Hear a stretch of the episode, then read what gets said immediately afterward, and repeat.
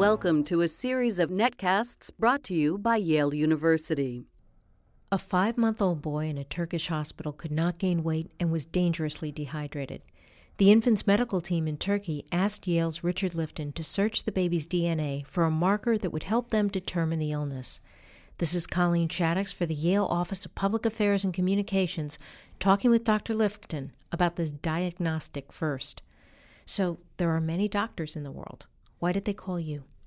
So, we have been interested over the years in investigating patients with inherited forms of kidney disease. Mm-hmm. And uh, we have a reputation around the world for having figured out a number of rare diseases that cause syndromes like the one that this boy had. And so the physicians, uh, realizing that this boy might have a genetic disorder, uh, contacted us to see if we could help make a diagnosis in this case. And what did you find?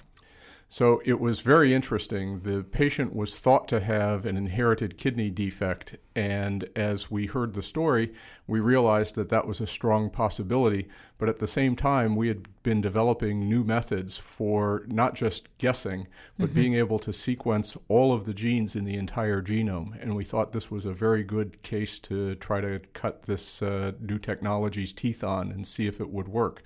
And it did. It uh, demonstrated that this boy uh, after we had sequenced uh, 18,000 genes in, uh-huh. the, in this boy's uh, genome, uh, we found that he had uh, t- mutations on both copies of a specific gene that is involved not in keeping uh, uh, salt and water in the uh, reabsorbed by the kidney, but instead in absorbing it from the colon, the primary absorptive mm-hmm. site.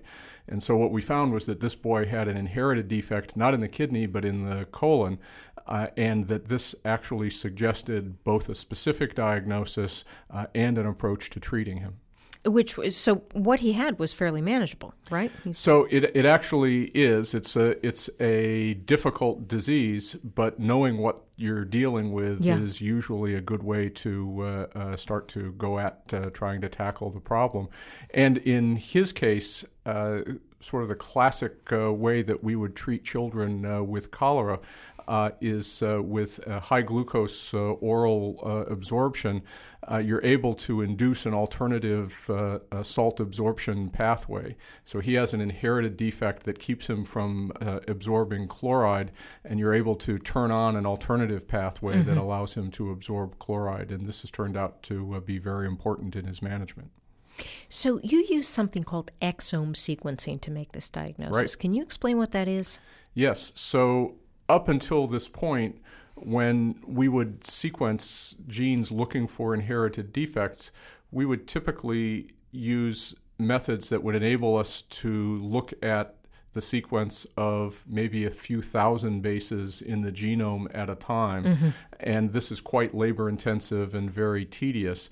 And we had developed a new method that enabled us to capture all of the coding sequences that encode every protein in the body from the whole uh, genomic sequence. So, in our 3 billion base pair genome, uh, only about 1% of it actually codes proteins. So we developed a way that enabled us to selectively sequence just the parts of the genome that encode proteins. And so this enabled us to, in a, using new technology, mm-hmm. in a very massive parallel way, to sequence 26 million bases of uh, DNA all at the same time in parallel, and then disentangle uh, all those sequences and look for rare changes that uh, are specific for individual patients, such as this one. So, how long did that process take? So this was really a, a good test. It uh, took uh, a total of nine days from start to calling up the physician mm-hmm. and saying, "We know what the diagnosis is, and here's a diagnostic test to perform uh, to confirm the diagnosis, and here's a therapeutic uh, plan." So nine days is not immediate, but it's certainly more rapid than old technology would have well, we wouldn't have been able to even uh, imagine making uh, a diagnosis on a gene by gene basis. Yeah. You know, up to now, we would do, say, three genes in a period of a week. And you can imagine if you then said instead of three genes, you wanted to do 20,000, yeah. that uh, that would be uh, not very helpful clinically. Not, not for the patient, no. Uh, but, but being able to uh, turn it around in, in a little over a week is quite remarkable and quite helpful in this clinical instance. So, what about other clinical instances? I mean, do you anticipate a much more wide use of this technology? So, this technology is going to be useful in uh, several instances. Uh, first, for finding, uh, for gene discovery, for new disease gene discovery. Mm-hmm. Over the last decade, by f- uh, what has become traditional approaches, we've been able to identify collectively as a field uh, mutations in about 2,500 genes and associate them with specific human diseases. But there are many that are, remain out there that we haven't been able to figure out uh, because we can't get big families or the disease is exceptionally rare. And in this case, being able to sequence all of the genes is going to be enormously helpful. And we expect this to contribute to diseases uh, ranging from cardiovascular disease to cancer mm-hmm. and autism all, all are going to be major beneficiaries uh, of this technology. But we also expect as time goes on that we will get better and better at applying this to the clinic and bringing it into clinical diagnosis. And you can imagine the early places that this is likely to have impact uh, will be in the genetics clinic, where mm-hmm. frequently patients show up in the genetics clinic, and we know that there is a high likelihood of a genetic disorder, but the list of possibilities is so long that it may be much more efficient to simply sequence all of the genes in the genome. And the costs of sequencing have come down so drastically over the last decade uh, that this is increasingly becoming feasible. Now, this work was done at the Yale Center for Genome Analysis. Can you tell me a little bit about the center, the kind of resources that are available there? Sure. So, uh, starting about uh, two years ago, it became clear that the new technologies in DNA sequencing, as well as the dramatic reduction in the cost of sequencing, were going to afford new opportunities mm-hmm. such as these to apply uh, high throughput genome sequencing to the understanding of uh, disease biology and clinical diagnosis. And so Yale made a strategic investment in developing uh, this technology. And this was set up, uh, the, the timing was great yeah. because uh, we had the space on the West Campus to establish this center. And it was a, a pretty big lift to, uh, to do, to bring in all the new technology uh, set up the uh, infrastructure for handling the data. We're now producing over uh, a terabase of uh, uh, of sequence a month. So that's uh, a thousand billion bases of sequence every month coming wow. out of the center, which is really a remarkable amount of data being produced. And as you might imagine, handling the data stream is a big challenge. And so we've had to set up infrastructure for the information technology for the bioinformatics, for the computational biology to analyze the data. Uh, and so all of that has uh, been set up out at the West Campus and is being used by dozens of, uh, of Yale investigators. I think uh, to date, over 50 Yale investigators have used the facility.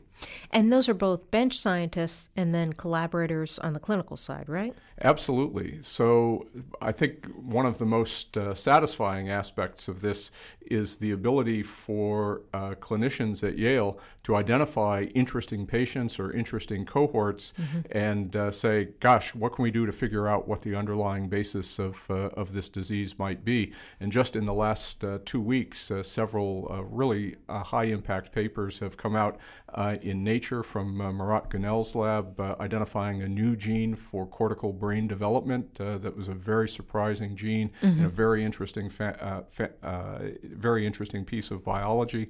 And uh, Keith Choate in dermatology identified a new gene for an inherited skin disorder that has very interesting features. Do you see more of this kind of crossover between the basic sciences and the clinical sciences happening around campus? Absolutely. The technology is really driving uh, the opportunity. We've yeah. we've known about uh, the impact of genes on disease uh, for over a century, but we are really right now at the time where we, for the first time, really have the tools to be able to say with some credibility that we can figure out almost any disease's genetic contribution, and there are going to be very many. So the technology is there, and Yale is just a great place to do this uh, work. There's always been very good flow between uh, mm-hmm. uh, very basic science and very clinical medicine, and so things have happened quite rapidly and very easily here. So let's talk about some people who are particularly training to to make that leap between the basic and the clinical. Um, folks who are scholars at the Yale Center for Clinical Investigation, you serve as a mentor there. What kind of support do they need to really get off to a good start as researchers? Yeah, I think that's a key question uh, because we're struggling in in many ways across the country to figure out how to keep clinically trained uh, individuals involved in academia mm-hmm. and establish them as independent uh, researchers. And I think it's clear that the it, it has become only more complicated uh, with time. And so when I think about uh, what is really necessary, um, I think it's important to have uh, a very strong grounding in clinical medicine so that you can recognize important problems to pick to work on. Mm-hmm. And that, of course, uh, is what drives any good aspect of science, is being able to pick the right problems at the right time. Uh, and then to increasingly new investigators need to be capable both at the bench but also have a level of sophistication computationally that yeah. was absolutely unnecessary, for example, when I was a graduate student uh, 30 years ago. Uh, and now it's, uh, it's quite essential to the, the most successful uh, new investigators in many fields are those who can handle large data sets, develop new analytic uh, capabilities to handle uh, these data sets and ask particularly important questions. And so, uh, trying to figure out how to uh, get new investigators grounded in a wide range of disciplines mm-hmm. uh, is a particular challenge right now and one that uh, that Yale is working hard to overcome. So the level of specialized knowledge that you need has gone up and at the same time, everyone to some extent has to be a generalist. So that's exactly right, and that's the, and that is the challenge. The good news is um, uh, the opportunities in biomedical research, particularly as relates to human disease, uh, the opportunities have just never been better. And I, I, like to say that there is nobody who understands human biology uh, the way a physician does. And this provides uh, insights at the bedside every day, and you can't go on rounds and not be impressed uh, at the uh, sophisticated knowledge that a well trained physician brings to clinical care. And translating that mm-hmm. insight uh, into uh, research programs and new biology uh, is something that I think uh, happens very well at places like Yale. Thank you. That was Dr. Richard Lifton, Chair and Sterling Professor of Genetics, discussing the diagnostic possibilities of DNA sequencing.